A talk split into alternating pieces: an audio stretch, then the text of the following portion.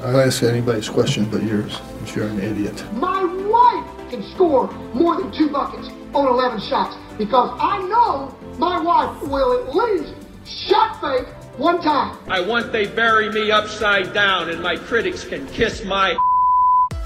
All right, thanks for checking out another episode of Made for March today. Tim Leonard and Tyler Rocky. And Ty, has it hit you yet? I mean, we're what six days away from the start of the season. It's right around the corner, Tim. We're this is.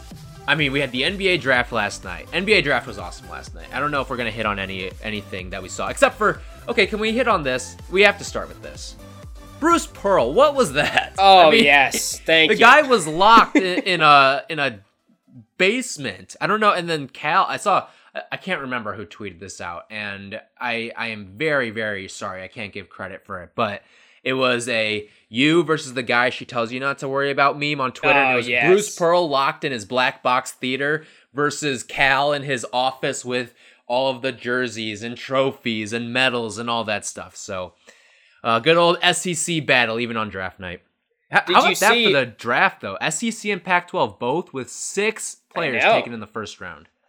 And weird year that no Kentucky in the lottery, no UNC, no Duke, No Duke Blue didn't even Bloods. have a first round pick. No I mean, blue bloods. Yeah, we gave out this pick. All right, we gave out a great blue bloods pick. dead? Ty, Are- They I might mean, be we dead. at that We might need a little CPR. I guess we're about to find out today when we start to get into some Final Four contenders. But when you we gave out a great prop on our draft preview. Do you remember what it was? The Pac-12 one. Well, we gave out. We, them actually gave out a number of winners. We gave out the Pac-12 Yeah. one, And we'll We- go through some lines today on Bovada Sportsbook, unlike some because the conference lines are out. So we'll Yep. probably give you a couple of those as we go through our guy Lewis. But We anyway, gave out the SEC over five and a half. We gave out both of those, and then we gave out Duke players drafted under one and a half. We said whatever the juice was, lay it because it wasn't going to happen, and none of them got picked. I never sweated that play out the entire night. I laid one bet on the NBA draft. It was Patrick Williams under six and a half, and he went four. So I cashed. Leonard I'm happy Hamilton went to too. your team. Yeah, Yeah. I'm a happy man too. So the ACC numbers were down. The uh, the Big Ten numbers were down. Jalen Smith though, uh, one of your guys. I was. What did he go? Eleventh or twelfth? He went He went very 10. very. ear- Did Yeah, he go ten? the Good, Suns. good for him. I think that's a great pick and. A little weird alongside uh, DeAndre Ayton, but this is a guy who can stretch the floor. So looking forward to all of all of the Suns stuff that's going to happen now with uh, with Jalen Smith. Yeah, it would have been better if you know he went to the Celtics at 14, but that's neither here nor there, I guess. And I was just going to say real quick, Bruce Pearl, the I got confirmation on this. Matt Norlander tweeted it, so I got to give him proper credit. But he uh, joked that Pearl texted him and said that it was it was in a grocery store parking lot in like the middle of nowhere, Georgia, I guess, that he did that hit. Oh, also, Like, he was oh, recruiting. He had to have been recruiting, right? If I He's mean, in Georgia. What are we doing here? Like. He was on like a flip phone. It looked like. Yeah, I mean, I don't think we can talk about this his phone to like a potato to try to get a signal there. Like that. That's what that was. I mean, there's no other way that that was standard data. Yeah, so Like this is on one 2020 hand, right it's now. kind of it's 2020, kind of everything miracle. sucks, but we know that phone coverage and and cellular data does not suck in 2020.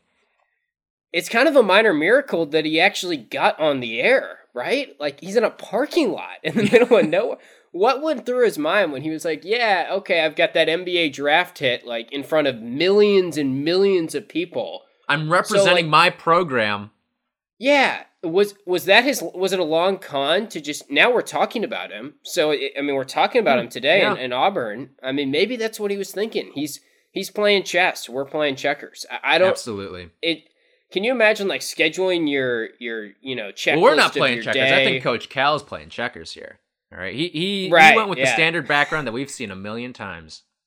Yeah, it was a nice camera though. I'll give him that. That was like an HD camera that he had. It was it was popping. But ESPN probably just Yeah. leaves one there for him. I just I'd I'd pay good money to see Bruce Pearl's calendar of the day, and I just love to see like grocery shop or just like right on the same time overlap as ESPN hit in front of millions of people on the NBA. I just how can you be in that position where you're like so accustomed to fame that you're just like, yeah, I'll just pull up on on this parking lot of a grocery store and and chat about my guy Okoro who went And I'm, five. I'm scrolling, I'm scrolling, I'm scrolling, and Auburn 66th in KenPom to open up the season. So there you go. Yeah, they have to replace a lot. um, there sure, you but- go. All right. Well, we'll get into some Bovada lines later. We'll get into um, our one and dones in just a sec. Today's show is Guy Lewis, category of the Tears of Joy. For those that don't know, Guy Lewis, the coach at Houston, who just never could quite get over the hump. So essentially, these are our teams that, for me, it was 10 to 20 in my preseason top 20. Um, we'll be doing Woodens early next week, which is our national title contenders, who we think is on the short list to hold the trophy at the end of the year, which will be in Indianapolis now, we, we know officially. And today is just the teams that we think are still really good. Either we're lower on them and some of them as national title contenders, or we might be higher on them, but they're just not quite to that tippy tippy top tier, which is the national title wooden contenders. But let's start with the one and dones. One and done. My guys. Obviously, we have one in our conference has a doctorate degree in one and done's, right? I think the first big thing to get to Wichita State officially has moved on from Gregg Marshall. We talked about it last week. It seemed inevitable. Jeff Goodman reported it. Now it's official. They have named Isaac Brown, an assistant internally, as their interim head coach for the season. Going to be an odd year for them. But did you see that Danny Manning, sources are saying, was reached out to? And we joked last week, or we were talking about it seriously. What is the Wichita State job? Like, what will we take over that? I feel like they can do better than Danny Manning. I know the guy's like a Kansas legend and it's in Kansas and that kind of makes sense, but never was really a fan of his X's and O's at Wake Forest. He was a good recruiter, but the X's and O's, you're right, always, always, always suspect. So I don't know if they're trying to step on the the or the the Jayhawk toes here by going after a guy like Danny Manning, but doesn't add up. I think you can do better. I think the Wichita State job, you can find the the trendy young uh, coach at the mid major and just pull him up. I think that's the that's the goal if you're Wichita State. You've got enough cachet in the bag right now. I mean, what the the buyout for for Gregg Marshall was like seven point some seven something. For Oh yeah, and by the way, he has he has he gets that money even though Kevin Ollie didn't get the money, is what the reports yeah, are. go figure there. But yeah, it, There is Like- money in that program. Now, will they spend it on the next coach? Because that that's the question, I think. Are you going to spend the money on the next coach? Because Danny Manning's not going to go in there and coach for peanuts, okay? No. He's not he's not a guy who has to go and revive his coaching career. He can kind of do whatever he wants, I feel like. So, when I think about that, I'm I'm wondering how much is Wichita State going to spend on their next coach? Are they going to shell out given the fact that they have this buyout with Gregg Marshall that they still have to pay off? Or are they going to go a little cheaper, maybe get that that trendy mid-major guy who can take the next big step in his career and settle on a guy like that? yeah, I mean, I think it paid a top twenty head coaching salary. They were paying Marshall good money, so I would expect them to get a pretty big name. But I'll be curious to watch that. The Big Ten announced their schedule. Big biggest thing from the Big Ten schedule. They're playing four games on Christmas Day, and I guess they're just going to compete with the NBA for ratings. But we've never seen this in college basketball, to my memory. I mean, maybe there's smaller teams, but a power conference Big Ten game. They got Wisconsin at Michigan State, Michigan at Nebraska, Iowa at Minnesota, and Maryland at Purdue is on Christmas Day. Can we just give college kids Christmas off? I mean, seriously. Yeah, it's Th- true. Eh, this is so short sighted by the Big Ten. I-, I don't get this. I get that a lot of these Big Ten players like to, to stay home and, and play for the, the in state schools, but come on. You're, you're holding yourself back. I, you, you should not be having that, should be one of the, the mandatory days off on the NCAA calendar is Christmas. No competitions on Christmas. And speaking of Wichita State, they are still in the Bad Boy Mowers Crossover Classic, is the name of what used to be the Battle for Atlantis. So that's the reason why I want to give you the field here, Ty, because are we still doing your theory a Battle for Atlantis winner leads to Final Four? Because I this field is getting worse by the day. Texas Well, A&M dropped out. can I tell you this? Not a whole lot. What? Uh, you know what? I'm going to save it because we are going to be talking about uh, some Battle for Atlantis revenge in the Guy Lewis section of Okay. our preview today. Great tease. Well, anyway, we'll uh, we'll get to that later. But that tournament is there's been a couple teams pull out. There's still West Virginia, Creighton, it's a decent field, but it's not what it usually is for that caliber of, of event. And remember, it's in Sioux Falls, South Dakota, so that's also pretty odd. Um, another one and done. Tristan Clark from Baylor, one of their rotation guys, is medically retiring from basketball. Kind of sad news because this was a guy who, when he played Syracuse, I, I know we follow Syracuse pretty closely, and, and when they played him in the tournament that year, he was like the best player on Baylor's team and was an all Big 12 preseason guy the following year gets injured, came back last year, played like 13 minutes a game, just never really was the same type of player, and he's had lingering knee issues, so he's medically retiring before this season. Baylor loses a rotation player, but more than anything, I just feel for the guy because had a ton of potential in the sport, and it's kind of sad that it's come to this this early in his career. Was Tristan Clark the one that was also dabbling with ESPN at times, where he'd do halftime shows? There was a Baylor Bear that Maybe. would also do ESPN. I, I want to say it was Tristan Clark, but I could be wrong there. Anyway, Okay. if that is the case, he, he's got a nice spot for him in a booth somewhere because he was really good when they had him on studios and stuff like that. Yeah, I don't remember, but I hope it is because you, you hope that he kind of, you know, quickly gets to continue his basketball career doing something else because had a very bright future at one point. Uh, final thing on the one and duns before we get to the Quick guy. Google Lewis. search is telling me it was not him. I'm, I'm not Oh, seeing it okay. anywhere. I really want to know who it was now, but but maybe I you can let us know if you come across that. Uh, Duke is hosting Michigan State on December first. That's the Champions Classic, but it's going to be at Cameron Indoor. The catch here is Michigan State will then get a game in the upcoming years after as like a return game that Duke has committed to. So they will go to East Lansing in the coming years, but that's going to be the Champions Classic December 1st, Tuesday. That's kind of the first big time ESPN blockbuster games. You've got 7:30 Duke, Michigan State and Cameron, and then Kentucky, Kansas will follow at 9:30. So Blue Bloods and it's just, you know, four top 15 teams whether you agree with that or not. That's the AP poll rankings at this point. Are we still getting Tuesday the the college football playoff sandwiched in between too? That because they always did that, and I'm wondering if we're gonna get that Oh, again yeah, this year in between point. the a little college crossover there for you. Anyway, um, it was King McClure. He is the Baylor player that did all the Oh, ESPN okay. stuff. But Hmm. yeah, no, that's the perfect. I I won't even call it an appetizer, but that's like. That's like the appetizer that you order as a meal, like if you get wings or something. That it's listed under appetizers, but you can get it as a meal. Nachos, appetizer, but you can get it as a meal. That's what that is Yeah. for me for the Big Ten ACC Challenge. Yeah, I agree with that. That that's when it really heats up. And there's some good games, and we'll get to the slate next week. I think Wednesday the big games are Mohegan Sun, Arizona State, Baylor. Baylor is just going to be involved in a lot of big games on your TV in the coming weeks. Gonzaga, same thing, and Illinois and Baylor. I'm really excited for Illinois Baylor because that's a game that's I think the Wednesday, so December second, if I'm remembering correctly. We'll get to Illinois. I don't know if we'll get to them today. They're, they're not on my Guy Lewis list. But anyway, you want to just dive into the Guy Lewis's now? Let's Anything else do it. in the week? All right. So the Guy Lewis, I think I have nine teams in front of me here. All teams that I think will be top 20 teams by the end of the year, just not quite tournament teams. I'll kick us off. A team that is actually in that Bad Boy Mowers crossover classic. I saw Jeff Goodman was just like, or whatever it's called, in one of his tweets this week when referring to that tournament, which was pretty funny to me. Um, that's that's just where we're at with the 2020 scheduling. Anyway, Creighton is my first team here, and probably my highest ranked team in the Guy Lewis. I was close to putting them in the wooden tier. I just couldn't quite get there because of their defense, and they're kind of like the Iowa thing for me that we discussed in our Denny Greens episode. Creighton's going to be a top five offense. They're probably going to be outside the top 70 defensively, though, unless they take a leap there.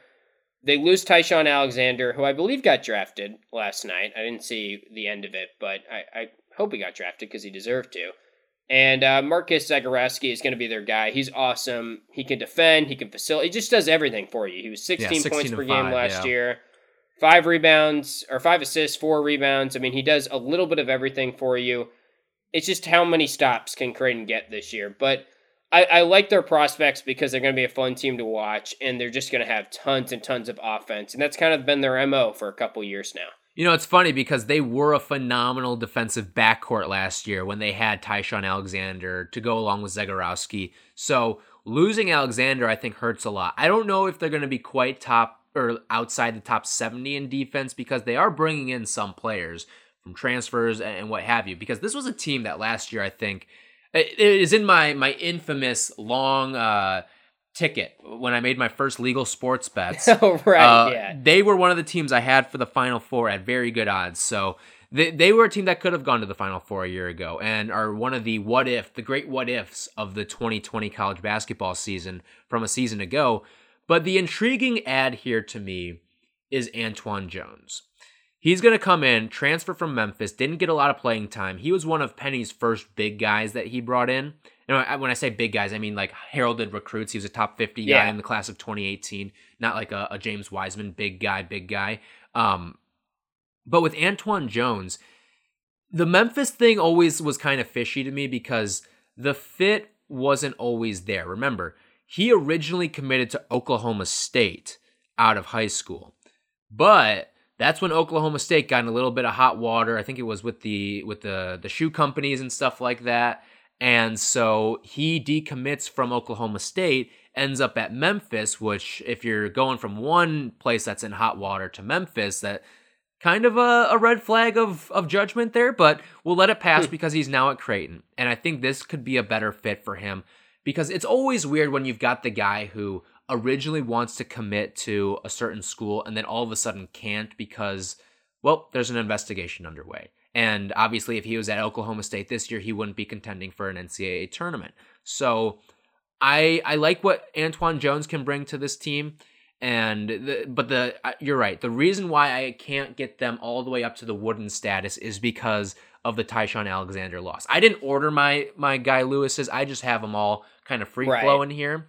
But But I- they I- are one of them, They are one of my eight. I have eight. You have nine. I have eight, and they are one of the eight. Okay, yeah, I I agree with that for sure. They do have some nice new pieces this year. They're going to be a fun team to watch. I you know, I was also sort of thinking about this before the season and as we kind of preview like who is going to maybe hit an over on their win total or overperform. I'm kind of circling teams that are in sort of weaker conferences. In the Big East, say what you want about it, like UConn could be sneaky good. There's some teams that are kind of fun in there, but it's Villanova, it's Creighton, and then there's a drop off, and Providence might head up the rest of it. There's not going to be a ton of tournament teams, and there's going to be some easy wins night in and night out in the Big East. And you look at Creighton, they are playing Kansas on December 8th, and I think it's at Kansas, if I'm not mistaken. So that's a big game for them. But outside of that, they'll roll over the rest of their non con games. We don't know their official schedule yet, even though it's six days away from the start of the season. That's just where we're at. But yeah, I mean, they're, they're going to win a lot of games because they're in the Big East. And maybe we'll see this year some teams kind of get exposed once we get to the NCAA tournament. I was thinking about that because if if one conference is just like subtly a lot worse than we think, we won't know until the NCAA tournament, right? Because unless there's there's not going to be enough non-conference games, and obviously teams change from non-con to conference play anyways. Right. Uh, Yeah, the crossover, you're going to get like your classic crossovers. So the Big 10 ACC Challenge, the SEC Big 12, all that stuff. But I'm with you there. I think that we'll, we'll see. So Creighton's odds on Bovada to win the national championship, something that both you and I don't think they can do, but they're 25 to 1. Here's what might be a little more intriguing though, because again, all it takes is is winning one big game at the end of the day. And this is to win the Big East. You've got Villanova, the heavy favorite, and the team that personally I would pick to win the Big East. But I'm not picking them at minus 105. Creighton at a plus 333? You, you might be able to entice me there, especially offensive oriented team. If they get going in in their conference tournament, they catch fire lightning in a bottle there. They could really, really make an impact there, and I think they, they could win the Big East that way. Yeah, I I think I'd still don't lean think they- Villanova. Yeah, no, I, I'm not one team. picking Creighton to win the yes the Big yeah, East regular season, but for the conference tournament, very well could. Yeah, I I, I kind of like Villanova's odds at minus one hundred five. Honestly, I don't take But- futures with a minus in front of them. really, that's one of your Never. rules. It's one of my rules. Okay. Can't do it. Hmm. All right. Well, um, yeah, I, I think I think Creighton's in the mix, and then it's kind of everyone else. You got UConn plus five hundred, Providence, and then a group of other teams are plus nine hundred on Bovada there. So, yeah, the Big East is going to be interesting. It's it's going to have a lot of wins for Creighton. I mean, you talk about DePaul, Georgetown, even Butler's kind of down. I know they play hard, but I just feel like Creighton could rise up the polls this year and get to four or five because they're in the Big East. And if they beat Kansas, I mean, then we'll be like, wow, like they went on the road, they beat Kansas, and they've got all this great conference record, and it's going to be easy for us to inflate them a little bit. Right. All right. Ready for mine? Here's here's my first off the board here. You you hit on one of my eight. Let me give you Michigan as one of my Okay. Guy Lewis teams. Michigan's a scrappy group. I don't believe they made the preseason polls. Maybe I'm wrong there. Maybe they're like 25 or 24. But I don't think they did, yeah. this is a team that brought in a class as impressive as anyone heading into this year. And here's why. So, their overall recruiting class, 14th best in the country, three top 100 guys. But their transfers that they brought in on top of the, the recruiting class, Chaundee Brown from Wake Forest, Mike Smith from Columbia, two of the top transfers you could have snagged. You got Chaundee Brown, who has Power 5 experience, and then Mike Smith, who was a 20 plus point per game scorer at Columbia. Those are two of the best transfer pickups you could make. So when you encapsulate the entire class, you're looking at, in terms of newcomers, probably a top three group of guys that are coming in. And I think that that is going to be very, very good against a bunch of guys that are already coming back. I mean, we're looking for our our Franzplosion, as I like to call it, the the the return of Wagner with with Franz Wagner, the the younger brother of of Mo Wagner, and then you've also got Livers back and uh, Hunter Dickinson. I think this is going to be key. Eli Brooks also back too, by the way. But Hunter Dickinson, a center, I like him. He's a guy yeah. that's going to come off the bench to start probably. But at some point I'd imagine he starts and and gets his minutes in the the starting five for Juwan Howard. He's a big dude, 7 foot and just takes up a lot of space. He's a traditional center and I'm I really think that he could be an asset especially against some of these centers in the Big 10. Yeah, we were sort of joking before we recorded this podcast, and this was not today, but we've talked about in the past how we maybe could like rename the Guy Lewis category to just the Big Ten Conference sometimes when you look at it and, and what it's got this year, because there's so many good teams. Yeah, I'm looking I through. just I've got uh, almost half of my guy Lewis's are out of the Right. Big 10. yeah. And and I'll get to my next one on my list is Michigan State. So in in that same ballpark for sure. And I think I have a couple others. And honestly, Iowa is, is probably a preseason top 20 team for me. I just wanted to be like hot takey and, and put them in Denny Green just kind of for the fun of it. Anyway, I, I do think Michigan is a good team. I just can't get all the way there with him. And I, and I think the young freshmen just worry me more than usual this year. And I've talked about that a lot, how I'm looking for continuity. And we just haven't really seen it. Like, we haven't seen enough from Juwan Howard to back a team that is talented, but we we don't have a lot of proven guys on yet. I I know he's a great recruiter, and they continue to recruit amazingly well, even out in the upcoming classes too. And that's going to stay that way. I mean, we knew that going in. What do we know about him as as the head coach, X's and O's wise? I feel pretty good about it. And Michigan fans, if they're listening, are I probably mean, he yelling he like, learned under Erik Spoelstra. Like Yeah, let's that- let's call that, that what it helps. is. That that's one of the best X's and O's guys in basketball right now. So Oh, yeah. that's why it doesn't worry me as much as some people. And listen, Michigan got out to a hot start. Remember they went unranked to what did they go up to like thir- third in the country, Yeah, third or fourth last weird. year. And then guess what? I think they still have some of that battle for Atlantis water in them. So my Mhm. official theory on the battle for Atlantis "Oh, you're pushing it over." I see. it carries over. It Okay. carries over.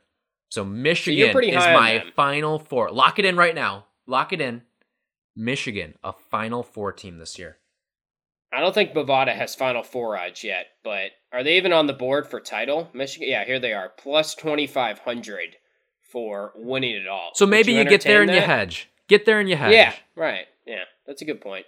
Um, so where where is Michigan? Just out of curiosity, in like your Big Ten ranking slash philosophy tiers of the conference.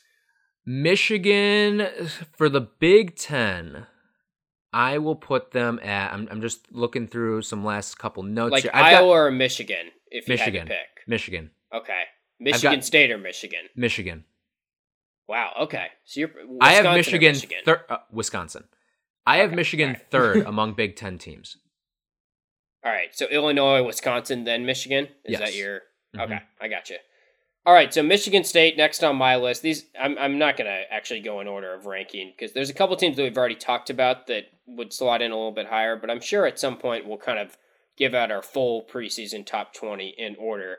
Michigan State, I'll be honest, almost had them as a Denny Green, and I'm a little concerned. Even though I put them in Guy Lewis, I think most would put them in the Guy Lewis category of 15 to 20 in that sort of range. And I get it, but they're losing a lot, man. Like Cassius Winston is your. I mean, yeah, just watch last gone. night. Mm-hmm. Yeah, and then Xavier Tillman. So they're down a rim protector who was a defensive player of the year in the uh, Big Ten. And then they're down a former Big Ten player of the year in Cassius Winston from 2019. It was the heart and soul of their team, just gone last year. And they do bring back some pieces. They add Joey Hauser, who I'm excited about, is kind of a stretch forward type guy for them. Rocket Watts, Aaron Henry are back. And then, you know, Joshua Langford, this is the the preseason question that we've stumbled on each of the last two years now. It's the big mystery. He's missed the last 57 games, but once upon a time he scored like 15 a game for Michigan State. So is he going to be back? It seems like he's going to start the season healthy, and Tom Izzo's had good words to say about him. He says he's about 100%. So optimistic, cautiously optimistic about him, but I just, I don't know. There's a lot of question marks for me and I'll be honest, they kind of have whiffs of the UNC team last year where I don't think their roster is anywhere near top 25. I mean, it's it's like a top well, 30, top 35. UNC a lot went south because of the Cole Anthony injury and Armando Bacot not playing up to his talent level. Yeah, but UNC last year, you looked at them and you were like, okay, they've got some question marks and they've got some incoming freshmen that are talented but it's UNC, so we have to put them in the top 10. Well, to me, UNC just didn't have their their Cam Johnson last year. Can Joshua Langford be their Cam Johnson this year? And, and that I think is is going to be the big question. And, and again, it's the same question we we've asked the past couple of seasons is what will we get out of Joshua Langford? Now, I'm really excited for Joey Hauser here because I'm hoping yeah. that now that he doesn't have to play alongside Marcus Howard, he can unlock something there because he was solid with Marquette, but now he's got a chance to be good, maybe even great, and be like an all Big Ten first or second team level guy. That's what I'm looking forward to. For me, composition wise, roster wise, probably a Sweet 16 Elite 8 team. Okay. And I was almost tempted to not put them in this in this guy Lewis tier. But yeah, the Izzo magic bump. Can they get that? That's get the thing. to the final four. To me, Th- that's, that's why, enough yeah. right there for me to throw them in the guy list. Listen, they're not going to win a national championship this year. They're probably not even going to win the Big Ten this year. I don't see them as a team that can get hot and go on a run. So if you're looking at odds here on Bovada, you've got Iowa, the leader in the clubhouse, at plus 265. That's followed up by Illinois, Michigan State, and Wisconsin, all at plus 350 apiece. So I like the value on the Michigan pick I gave out, 11 to 1, because A, Michigan just has a knack for winning the Big Ten title. And B, I just I don't see Michigan State posing as big of a threat as the odds might suggest. Yeah. No. I mean, I think what what's happening here, and it makes total sense. Don't get me wrong. I love Tom Izzo, and obviously we should note Tom Izzo has been test. He tested positive, but Michigan State is still practicing which is like kind of weird that the Big Ten can find a way to still practice, but the ACC, when Jim Boeheim tests positive, they have to shut down. It's that it's may have been an like, institutional choice too. Yeah, I I don't know enough about it candidly, but I just know that Michigan State is still practicing and Syracuse isn't. So they're still like should be ready to go for the start of the season, and they've got that big Duke game. They've, they've got some interesting games on their calendar. I just feel like there's a world where we're in early January, early February, and we're like, yeah, why did we think Michigan State was going to be good? I mean, they lost Cassius and they lost Tillman. Tillman was everything for them on defense. And I don't really know who fills in as the rim protector for them. They've got Bingham, but he's just skinny. They've got and, a couple of guys that they're just going to try to find the guy. Like it, it's going right. to be darts. You're you're playing big man darts here and hoping one thing works. And that scares me. I mean, like and that's that, fine. That's a that's not normal valid for Michigan fear. State. Yeah. Yeah. I I just think it's Tom Izzo bump that gets them to 15 20. So I don't want people to be like, oh, if they overachieve, they're going to get to five. I think this is like them kind of already overachieving in the rankings based on the roster that I'm looking at and the talent. I mean, the talent's good, but like Rocket Watts, for example, he's going to now be the point guard. He could be an all Big Ten first teamer, or so he could have an awesome year and have like a big bump, but he could not. I mean, he played great at the end of last year, so it gives me. You gotta hope the optimism that he maturity's there because he he played a little loosey goosey at times last Yeah. year, and you can get away with that when you've got Cassius Winston as the other guy in the backcourt. Can you get Yeah. away with it now when you've got Joshua Langford back there with you? That, Yeah, I just- hoping if Joshua Langford back there with you If you're going to lose two players, to lose your point guard and a rim protector, that's in a pick and roll heavy gets. offense. Yeah, yeah, it's it's not so. I'm, Yeah. I have some concerns, but they're still a Guy Lewis team for Yeah. me. Who's next for you? Uh, I'll round out my Big Ten teams here and give you Iowa. I think that anytime you bring back the best player in the country, you have a shot to win it all. And what I say when I say best player in the country, best returning player in the country. Obi Toppin was the best player in the country last year. I know they were a Denny Green for you, but I have to put them, and I do think there is a, a whiff of fraudulence here, but I have to put them in this guy Lewis because when you have that, you've got a chance. Now the defense, obviously, monster concern, but this is one of those teams where I look at it and say they've got a decent chance to go to the final four, probably almost as good as anyone, but they have Yeah. absolutely zero chance to win the whole thing. That's how I Absolutely not. And that's that's fine. Right. Like that's what a guy Lewis is. Get to the final four, no chance at winning it all. Side note, because we've already kind of gone over um, a lot of Iowa. Did you see that they have Ahron Ulis? He's one of their incoming freshmen this year. I had no Yeah. idea about this, but he's the brother, Brother of of Tyler. Tyler. Eul- yep, Yeah. brother of Tyler Ulis. And what polar opposite schools there? You've got Kentucky, who's the one and done academy, and then you've got Iowa, who do you even get a diploma unless you play five years there? Like that's that's the level that I'm looking at between those two. But Ahron Ulis, maybe he's a guy that can provide a little spark for them. Remember, Iowa. Everyone loved Iowa last year because they were enamored with Luka Garza.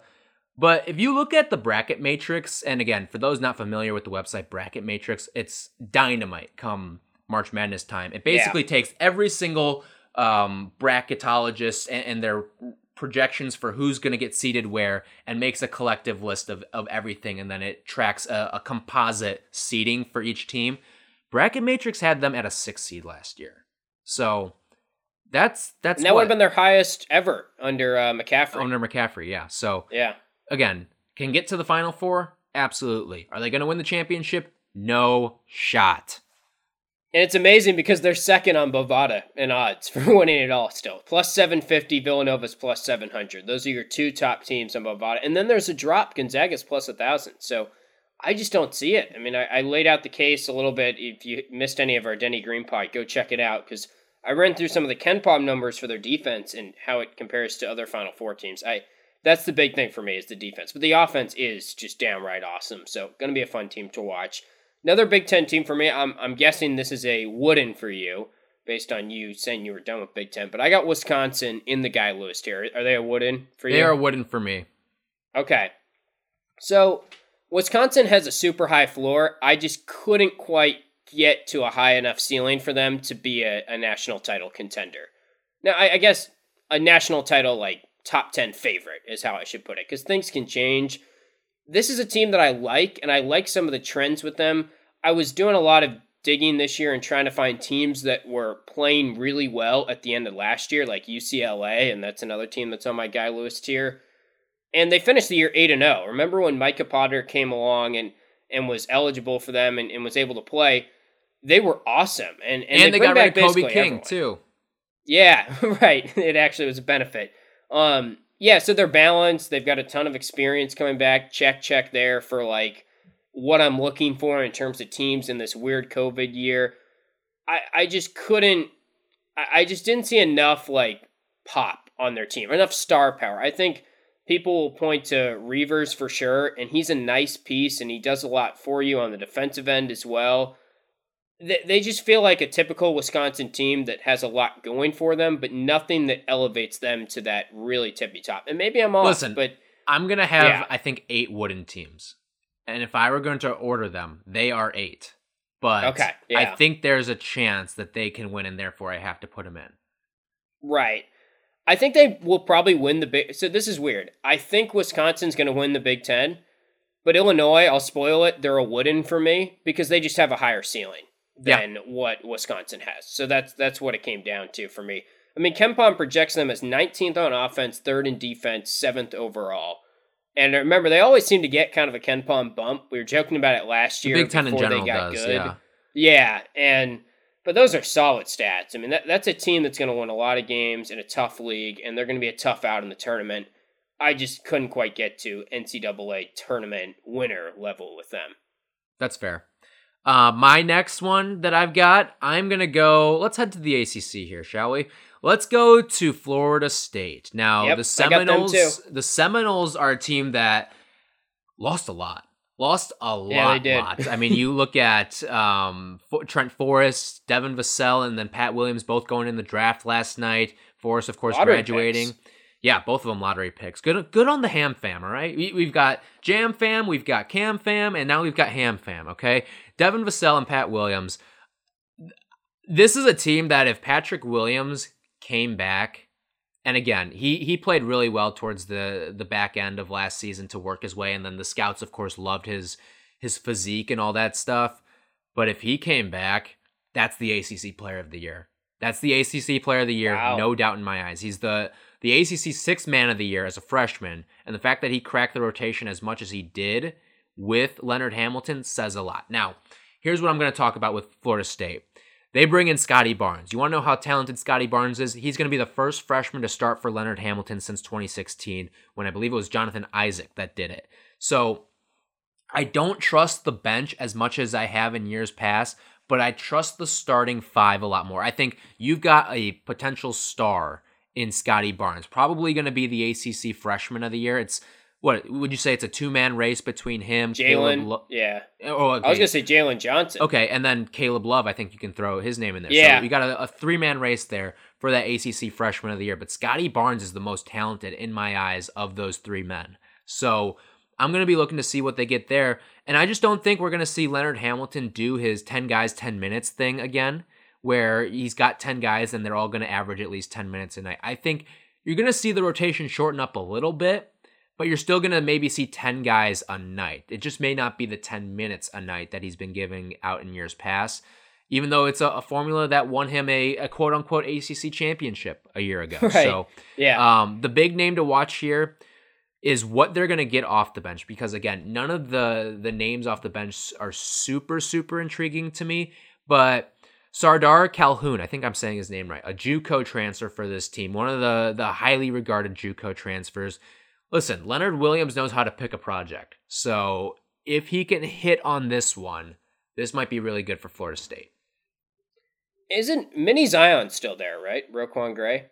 Uh, yes, team? I believe he's still there. Okay, yeah. I think he is too. Because they lost Olejniczak on the bench, but I think that was basically it outside of that. I mean, the three guys you mentioned, Forrest, Williams, Vassell, those are all huge, yeah, RaiQuan Gray's still there, redshirt junior. Yeah. Okay. So I mean, I'm I'm all, I'm pretty in on Florida State. I I think they're firmly my guy, Lewis. We just kind of know the book on Leonard Hamilton by now, and I saw the Athletic put out that he was the most underrated coach in the country, and it's it's like such a trendy pick at that point at this point to say Yeah, you want to know why he is? What is it now? 11 draft picks in the last 10 years. Yeah, they Yeah. low key. I mean, like He, has been outperforming gonna be another. football. Although I guess football, what? Football has a national championship nestled in there, but Yeah, somehow. right now it doesn't a- feel like it. a lot of a lot of these uh a lot of these Florida State fans are much more excited for basketball season than football season. Yeah, I mean, Barnes is going to add to this list. He's sixth ranked recruit in the country. You touched on him. He's going to be excellent. He should be a lottery pick next year. I went back. This has been a good program for a long time now. I mean, 2016, three seed. They make it to round two. They lose. 2017, or I think it's 2018. I'm, I'm off by a year. Nine seed. They go to the Elite Eight though, and they I think they beat Gonzaga that year, if I'm remembering correctly. yeah, they were kind of went on a run. I, I loved Florida State that year. I, that's that was Yeah, I one of think my we big made some upset picks. there. Yeah. Mhm. Yeah, right. I remember that now. And then that was that uh, improbable comeback win against Gonzaga, or Yeah, was it Xavier? right. Was it Xavier? no, that it was? Xavier. Yeah. Yeah, It was so it was- classic. that they we were mixed down. Up. Yeah, they Right, were yeah. down by like 15, 20 They were points. nine and then against just a one. Absolute Right. second half blitz job. absolute Yes. second half blitzing. And we love Leonard Hamilton. I mean, he closes out our podcast for for good reason. But uh, the year after that, which is the last year that there was a tournament, four seed, but they make it to the Sweet 16, so they overachieve. And then, I mean, it's a shame that they didn't get to continue it last year because they were ACC quote unquote champs, and they were projected a one or a two seed. I mean, they were fourth in the country when the season ended, so probably a two seed, but still, I mean, that's I mean, if you win the That's a ACC, they're a one seed. So Yeah, I know. It, it's it's been a great run, and we know what we're getting with these teams now. They were 15th in D last year on KenPom. They were 10th the year before. They're going to lead the ACC in steals probably. They're going to have a good turnover margin. They're going to block shots, have athleticism, have length, and now we're customary to they're going to put guys in the NBA too. And I mean, props to Leonard Hamilton. Like at this point, he's he's elevated Florida State to tier one pretty much like consistently, almost to what Virginia Tony Bennett has done. Not quite yet because he hasn't won a national title, but I, I just can't he's say enough good the things door. about him. Yeah. yeah, Mhm. it's it feels like it's inevitable. I don't want Leonard Hamilton another- to be the next Guy Lewis. Let's just put it that way. Yes, and uh, a sneaky, really long and successful coaching career even before Florida State from Leonard Hamilton as well. People Quick- forget he was coach at Miami, I Right. think, and Quick Yeah, marketing idea for you here. All right. Uh-huh. When Florida State wins a national championship, a Leonard Hamilton led national championship. Can I give you a little a little uh t-shirt idea here? Okay? Let me float this. okay, Says champs, okay? Gold letters, yep, okay? And then the H A M are in that that maroon Oh, uh crimson. So color. creative. You like that? There you go. That one's free. I thought you were gonna. Do, a play on my last name and, and his first name, Leonard. Oh, I got no, no, no, excited no. that it was gonna be personalized, but No, sorry. no, the ham, the ham makes sense. That champs. you, but ham. you're uh, you're gonna have to be a, a ham fan member for life now. You got Patrick Williams on your team, and I mean we've always We've always been ham at fan. that point. Yeah. Yeah. So, all right. Um, next on my list, let's see. We talk a little bit about Oregon. Are they on your list? They are not on my list. I was very close to leaving them off. They were the last team to make my Guy Lewis category. They lose Payton Pritchard, who's now on my Boston Celtics. Uh, reluctantly, I'd say. Much to your dismay. 26th You were not happy Yeah. last night. No, I just and it's it's such a weird thing because Payton Pritchard was like one of my favorite players in college in the last ten years. I mean, how much But he's not the love- what, 26? Is that where he went? Yeah, it just didn't. It felt too early, and it there's just so many of those guards in the NBA that you can get in the G League or whatever. So anyway, a big big loss though. I mean, Pritchard is your point guard now. It's a question mark. He did so much for that team in terms of hitting the clutch shots down the stretch and just guiding the offense. And I mean, making tough shots consistently, night in and night out. He got a lot better last year, and I thought was on a, a pretty legit case for being like a top three player in the country at certain points last year. The way he carried Oregon and the way he hit the big shots. This is just kind of a classic Oregon team still, though. They, they've got length, they've got depth, they've got athleticism, and I've seen enough from them. They're again in an easier conference, kind of like the Big East and the Creighton thing for me. They'll pick off some wins, they'll have a pretty good record, they'll climb up the polls, and they've had success in the tournament, similar to Florida State, where they haven't always been one or two seed, but for whatever reason, they just seem to get it done in March and get it done in the conference tournament as well. So I always like backing them. I actually I have no Pac-12s in uh, either either of the the upcoming tiers for me. So Really, no Pac-12 loving. So that's okay though. I got UCLA as well, and we already kind of talked about UCLA, Mhm, how I'm yeah. super high on them, but it's a similar thing. I I can't say enough. I really think teams like UCLA, Oregon, teams like even Seton Hall, Providence, they're just going to slowly creep up the top 25 this year. And I'm some people are probably listening like the Big East isn't that bad, but the Big 10 and the Big 12 and the SEC are so good and, And the the ACC. Yeah. Yeah, it's like if you're a Everyone Uh, else, every other conference got better last year, except from last year to this year, except for the Big East. Yeah, Is that fair to true. say? That's a good way of Now, putting there's it. There's a team that got better in the Big East. Villanova got a lot better, Yeah. but the conference as a collective did not get better. right, and they did add UConn, so UConn I think is going to be a sneaky good team, and and a lot of people are very high on them, and they have some high ceiling, I'd call it, but yeah, I, I just think if you put Wisconsin in the Big East, they would they would rip off a ton of wins, right? Yeah. Or like, but then you think about where would Creighton rank in the ACC? Probably fourth or fifth, honestly, because You think you got so? the blue bloods there. I mean, I think maybe they'd be a better much lower. example is, yeah, okay, so you're yeah, you're no, I think they'd be Yeah. like seven or eight, maybe nine. Wow. Okay.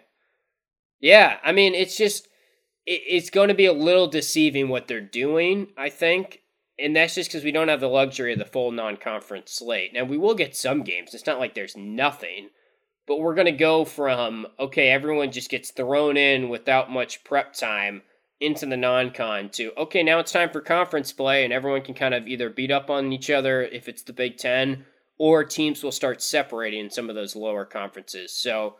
I think UCLA is actually a legit good team, and then you add add in the fact that they're playing in the Pac-12 where they're going to have a lot of wins. So they're they're definitely a a Guy Lewis team that I'm high on. Who's next on your list? All right, we're gonna go back to the to the ACC here and pick up UNC because you've got three super talented returning guys in Leaky Black, Armando Bacot, and Garrison Brooks, who was the preseason ACC Player of the Year.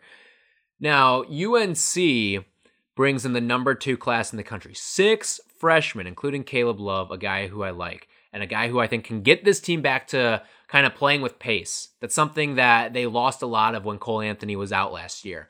But remember, when they had Coby White, they were really good when they were playing in pace. So that's what I'm going to be looking for out of a guy like Caleb Love. Now, I think that that number two class is a little deceiving to me because a number of the super talented guys you brought in, you brought them in at, at positions where there's kind of a logjam. When you look Yeah. at Day'Ron Sharpe and, and Kessler, those are two guys, both big men, both like four or five. And guess what? You've got Armando Bacot and Garrison Brooks there. So how many minutes are going to be up for grabs for guys like Sharpe and Kessler? That's what I'm interested to see because otherwise you're just taking up two two important role guys. Like you're turning guys who could be impact guys into role guys, and that's not what I like to see. And that's why I'm putting a bit of a ceiling on UNC heading into this year. Yeah, that's a good point. If they could make a trade, which obviously they can't, but they would try to trade like Kessler or or even maybe you know what? Bacot. Best their best case scenario this year would have been if Armando Bacot had said, "Screw this, I'm going to the draft," and just like gone undrafted. I, I don't know. I mean, I think that would have been Bacot on best case team. scenario for UNC. Like, listen, I think Bacot's great, Really? but I think you you would have maximized some of these other guys, and I think that would have been better for the team as a whole. Huh. I mean, I think it's a good problem to have. They just don't have enough wing play to really. I, I- still have them as a wooden, and maybe that's a little bit of bias. I do think they're going to be pretty good this year, and a lot of that comes down to I think Love can answer that question mark at the point guard spot, which I guess it's like, well, why can't uh, Rocket Watts answer that then, Tim, at Michigan State? And, and Love is probably less of a known commodity. Love hasn't given you a reason to not believe. Let's put it that yeah, way. right. exactly. So I'm I'm banking on him living up to his recruiting ranking. And honestly, Cole Anthony, it's not like he was he was injured, so he made a lot of mistakes and forced up a lot of shots that were tough last year. That was kind of frustrating to watch from a UNC fan perspective. So I, I think you bring up some good points. The question is, can they shoot and can they get enough out of the wing position? Can Leaky Black take a step up? Can uh, Cam Johnson's brother Puff Johnson come in and Puff. be an immediate contributor? We love Puff And- here. Yeah. So I mean, it's a first team all name for sure, but how much can he contribute? They they bring in some freshman guys that allegedly can shoot. We just don't know for sure yet. And Now, I'll we'll say this. Wait and see. UNC plus 650 to win the ACC on Bovada. I think that's your best don't like value right there. Yeah. I think that's your what are best the value. Uh, you got the leader, Virginia, plus 215. They can just, well, they, they can steamroll through this conference if they want to. You've got Duke at plus 225. And then you've got Florida State at plus 300. So there's a grouping there. They're kind of Yeah, tiering them all up one, two, and three. I think you should be sliding Carolina into to tier into that group of three into, and make it a make it a table of four. I think they're Yeah. they're good enough to be given that sort of respect in the conference. So that's why I, I'm I'm gonna go with that. By the way, can I give you a preview of what the headlines will be in Chapel Hill? What is it? The Raleigh News and Observer. What they're Yeah, going to be like. in in in the previews for the 2021-22 season. Can I give you the what the headline will Yes, read I in the Carolina this. preview? Do you believe in life after love? Because I think Caleb Love is going to be that good of a player for this team. But there you go. I, I've given Yeah. you a, a t-shirt idea for Tallahassee. I've, I've done the work of the the copy editors out at the the Raleigh News and Observer. What will my next trick be in this podcast today? That that's great. I I got a kick out of that. I I almost like when I was doing my ollie. Oh, because remember you don't get an ACC vote. yeah, We- which we is such about bull. But Yeah, okay, but but I did, and I I almost really went for like a crazy hot take and said Caleb Love first team All ACC because people say there's a lot of good guards. There's Kihei Clark, there's David Johnson, there's Chris Lykes, there's Joe Girard. I mean, I get it. Uh, there's there's a couple other guys that I'm probably forgetting as well. But for a little bit, I was like, huh, like does Caleb Love have like the highest ceiling of all these guards, even though he's just a freshman? I I couldn't He fall might. in love with uh, Kihei Clark, even though I, I think Kihei Clark is the most valuable player on Virginia's team, which could win the ACC, and I'm high on Virginia. I still was like, he's not going to put up the numbers to be like all ACC first team, is he? And I well, think did I Tre Jones put up the numbers to be ACC Player of the Year last year? No, but no, they they he- put their blue have. blood goggles on, and, and that's how it's gonna go. So I think yeah. you were totally well, is right. Virginia blue blood? I mean, are we there yet? no, we're not I don't know. exactly. So that's why Kihei Clark Right. will will get bumped down, and, and Caleb Love stock up. Yeah. So I don't know. I almost talked myself into him at first team, but that, that's a big question mark for them. How good can Love be? And they also have um, a couple other freshmen that will be, you know, key in the backcourt as well that need to contribute Yeah. right away. Um, all right. So How many more do you have next left? Up, uh, let's see. I got three more we have not discussed, and two of them are I'll just spoil it. Houston and Texas Tech, who I think we already referred Yeah. to because you had them as Denny Greens hmm and I, I don't have to go into too much detail because we're going kind of long here, and I kind of laid out the case. If you if you're a Texas Tech or a Houston fan, go back and check out our, our Denny Green podcast. West Virginia is my last one to add here. Um, West Virginia's gonna be good. Another team that finished the year on a high note. They finished tenth in KenPom, and they bring like everyone back. So again, continuity coming back. It's weird. West Virginia was good in the Big 12 last year. They finished third in the Big 12. They finished 10th in KenPom, as I said. They were 281 in experience per KenPom last year. So that Right. was one of the Mhm. younger rosters in the Power Five. Now, six of the top seven scorers are back. McBride's good. He could take a leap. There's a, enough scoring to go along with just Huggins' defensive principles that I usually buy in on. And they really didn't press a ton last year. They kind of Right. went away from that. We'll see. And that's if they do something that more. is a sign of good coaching right there. He Yeah, knew that. that. with the youth on his team, and I'm talking about Bob Huggins here, he knew with the youth on his team, you can't throw them into that. And guess what? He didn't. Yeah. But next, uh, guess what? This year, West Virginia might be back. They may be dialing that thing up to 100 this year and throwing some teams in the Big 12 off. So, I, I, West Virginia was another one that I had here, but they, it Okay. felt like they were kind of rallying out of the post Jevon Carter world. And Yeah. now that It's now it's kind it. of you, you feel like you're there a little bit. I mean, West Virginia, if you ask the common fan, not even like but just the common college basketball fan, even like the diehard college basketball fan, I bet you they can't name a single player on West Virginia heading. Yeah, it's a good point. And it's just It's a, just a- balance. it's just balance. I mean, the only guy that anyone might be able to name on West Virginia is Jordan McCabe, and it's not because of what he is on the basketball floor. It's because he's a TikTok star too. I think he's got like 125,000 Really? followers and over three million likes on his TikTok. So. Jordan McCabe is the only one that people might know. And guess what? He's probably, I won't say the worst of the starters, but he, he's not in the top three, I would say. Yeah. I just usually like West Virginia, and I've always kind of thought Bob Huggins underrated, if anything. And then, you know, they check a lot of boxes this year in terms of a formula to win in 2020. So, do you have any more, Guy Lewis? Yeah, I got one more. I've got Florida Okay. for you, and maybe I've just got my my Gator glasses on once again. You're always high on Florida. Yes. Yeah. Listen, Mike White, I, I'm a, I'm always a fan of him, and here's what I'll say about Florida: they've got a, just a bunch of returners this year that can pop. When you look at Scottie Lewis, Keyontae Johnson, Tre Mann, Noah Locke, if they can get some solid bench production uh, from one of the transfers that they have. I think they've got three transfers heading into the year, but they can win the SEC with that. And I felt like last year they put too much of their too much of their season expectations into the transfer basket. They expected Kerry Blackshear to turn into like Patrick Ewing last year, and maybe that was unfair.